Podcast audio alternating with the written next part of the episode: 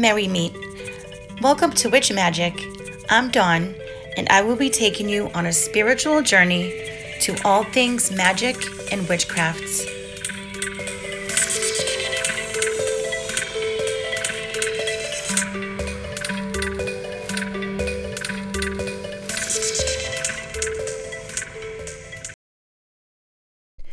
Hello, everyone.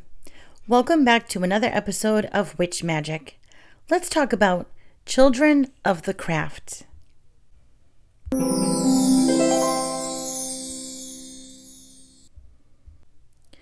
I first got into witchcraft when my kids were real young. I've always believed in letting them choose their own path, even though they were all baptized and my oldest daughter made her first communion. It was right after that when I got introduced to witchcraft. I was born and raised Catholic, but my parents were not extremely extremely religious. We didn't go to church every Sunday, just sometimes. Um, and especially you know, a lot of the times we went during Easter or, you know, things like that.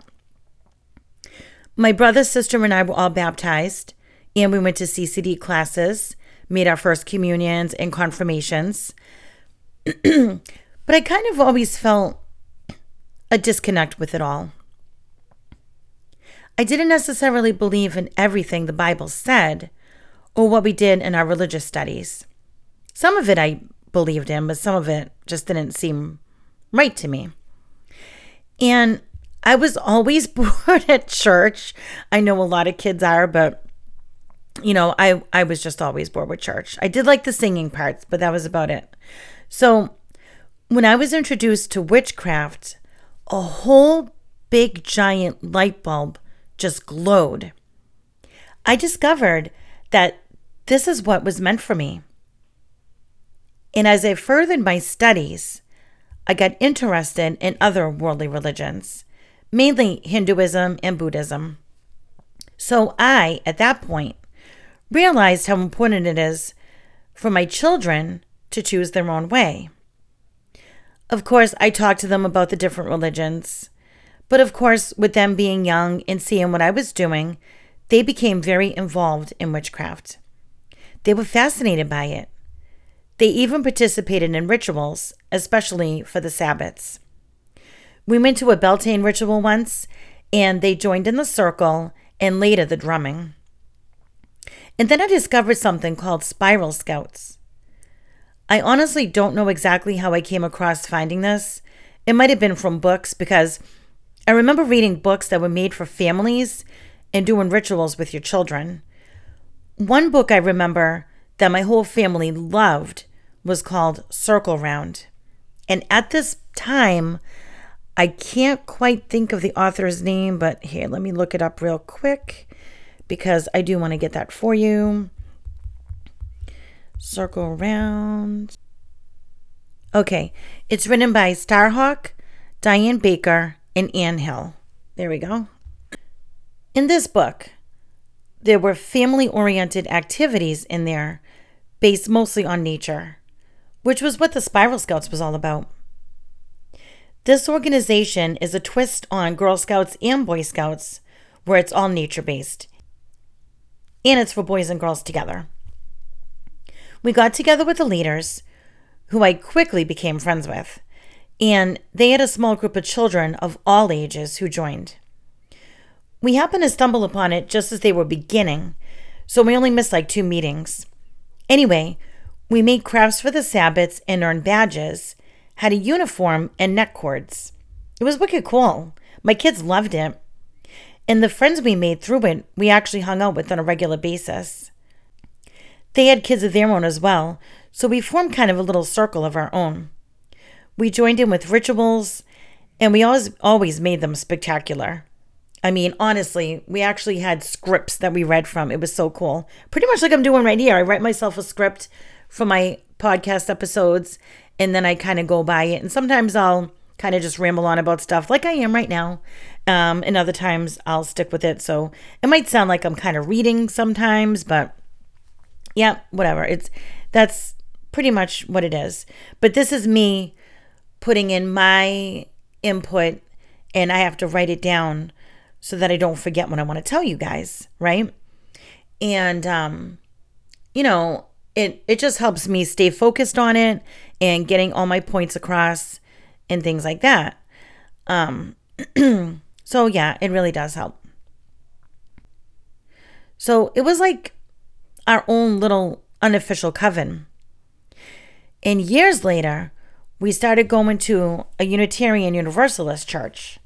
My kids went to the youth classes and they did arts and crafts for all the religious holidays. I loved that a lot because it got them in a more diverse mindset and they were learning more about these other religions. Now that my kids are older, they're all adults.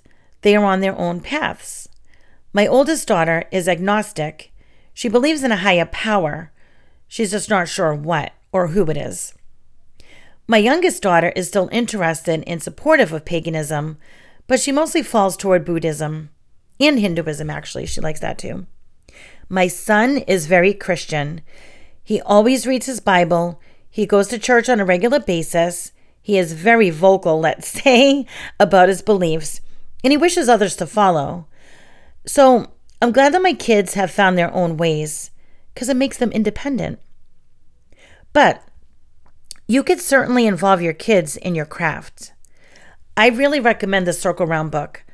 I'm sure there are many more newer books out there that cater to families with children, so be on the lookout for those. Take your whole family to local rituals during the Sabbaths. Let them participate in your rituals at home. Find a local chapter of Spiral Scouts near you. I have brought my granddaughter kids potions kits because she loves making stuff and mixing stuff and creating. So you could do something like that as well. It's awesome if your family gets involved. But you do have to remember to let them find their own paths. They might not believe in it enough to stick with it for life. Just like me being raised Catholic, I discovered it didn't resonate with me. Witchcraft might not resonate with your kids, and that is okay. And please, please never involve kids that aren't your own flesh and blood. Unless you have permission from their parents or guardians and that they know exactly what all is involved. For your own protection, please keep that in mind. Other magical things that you can do with your children is take nature walks and point out all kinds of plants and herbs that you might find. Let them help you plant a garden and some fairy houses and fairies to it. Admire the moon together. Listen to Celtic and pagan music. They have some made for kids, you know. Show them their birth chart when they are old enough to understand what it is. Watch Harry Potter together or some other witchy family movies. There are certain rites of passage celebrations which some pagan families use to use to introduce not only family and friends to the newest witchy being of the family, but to also introduce the newest member of the family to the craft. The very first rite would be would be when the baby is first born. Families get together to meet the baby and they have a naming ceremony. This can happen with just immediate family or within a witchy community, or a mixture of both. It's preference.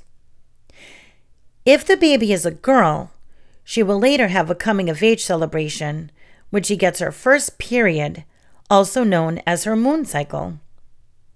This is her gateway into womanhood. Now, some young girls might get a little embarrassed about being the center of attention for this reason, so they may decide they don't want to have a party about it. I think I would just completely die if my parents ever did that to me. But it it didn't. It's all good. But if they do, that's pretty awesome. Now for the boys, there will come a time in his life where he will want the responsibilities of a man. I don't think there's a set age for this, but I would think that 18 would be the age, as that's when they legally turn into an adult. But then I think of how Jewish boys have their bar mitzvah at the age of 13. That is their coming of age celebration, so to speak. And then pagan boys might think it unfair to have a kind of a coming of age celebration as late as 18 when the woman can have theirs as early as, say, 11, sometimes even earlier. Anyway, those are some of the rites in the early years. When they get married, the families might want to have a hand fasting. This is when the officiant will tie the hands of the couple together with skeins of yarn that they braid together with colors that represent meaningful things to them. It's fun for children to learn about the planets and moons and stars, as well as plants and animals and fairies and unicorns. They will have fun drumming during rituals and dancing around the maypole. Think about the joy they will feel when they see a spell come to fruition, especially if they helped with it. There is so much that they can learn that it is so important to our universe. Take them off those tablets and phones and get them out in nature. With all that being said, it all comes down to choice. Like I mentioned before, I introduced my own kids into the craft. I had them help with spells and rituals. I took them to festivals and spiral scouts, and they truly did love it. But as they get older, they made their own decisions, their own paths, and that's okay. Some children stick with the religious practices of their family that they grew up with, while others veer down a different path, and that's okay. But if you choose to raise your children pagan, Wiccan, or other nature based spirituality, then I hope that some of these tips can help you on your way. All right, so now I have the Moonology Oracle cards, which I'm going to draw from. And I know I've used these cards on here before. these cards are by Yasmin Boland, and the artwork is by Nyx Rowan. So let's just see what the Moonology cards want to tell us.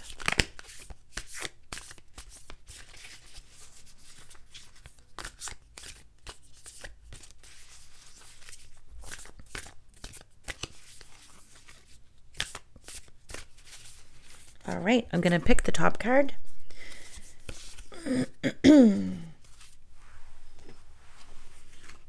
All right, let me find it in the book. The card I drew is called Your Commitment is Being Tested, and it's from the first quarter moon. So here I'll read the description. There could be some challenges coming your way, but they're just the universe's way of testing you. The first quarter moon calls for you to face any hurdles with confidence. What do you actually think is possible? If you believe you can do it, then you probably can.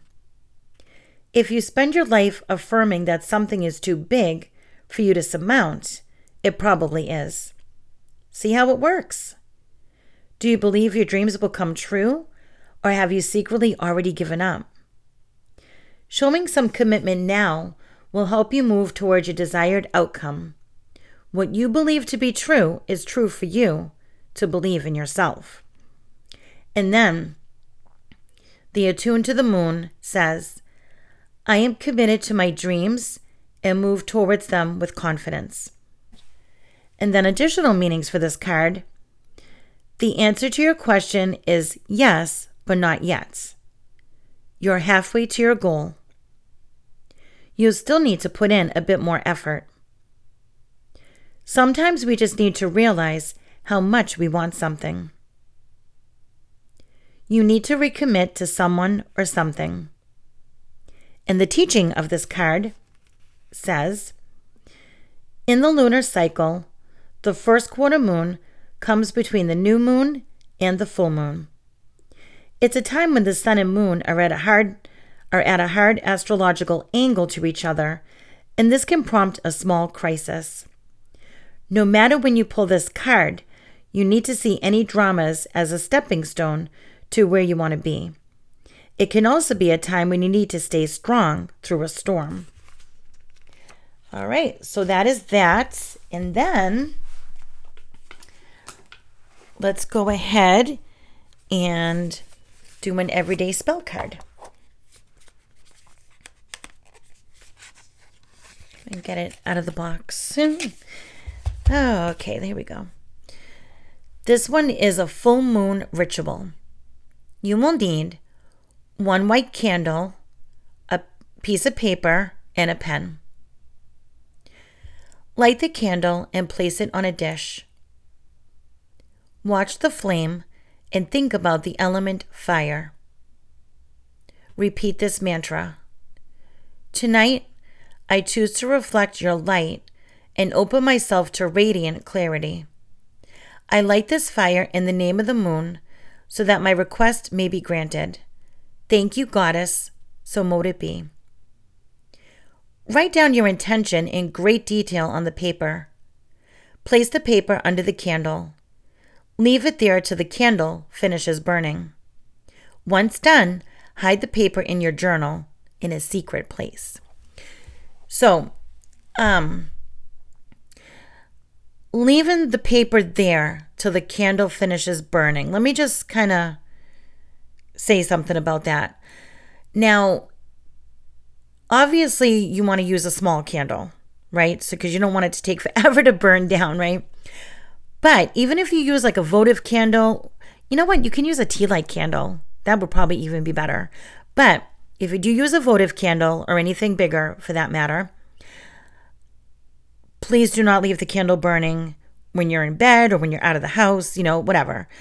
If you need to extinguish the candle, that's okay. Just light it up again when it's safe to. All right?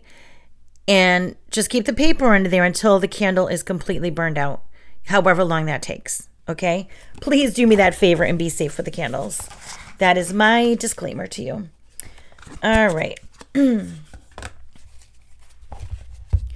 okay, everyone. Thanks for tuning in. If you like this podcast, please take a moment to head over to Apple or Spotify and leave me a five star rating and a review. Share this podcast on your social media and come join us on the Facebook group. You can also follow me on Twitter and Instagram, as well as one of my tiers on Patreon and Ko-fi. All of these links, as well as a link to my website, will be on the show notes. Have a very magical week. So that's going to do it for today. I will be airing these podcasts about once a week, so be sure to tune in. You might want to choose to get notified when I air so that you don't miss a thing. If you have any comments, please feel free to connect with me on my Facebook group. I will leave the link to that, along with my website, on the show notes. Blessed be.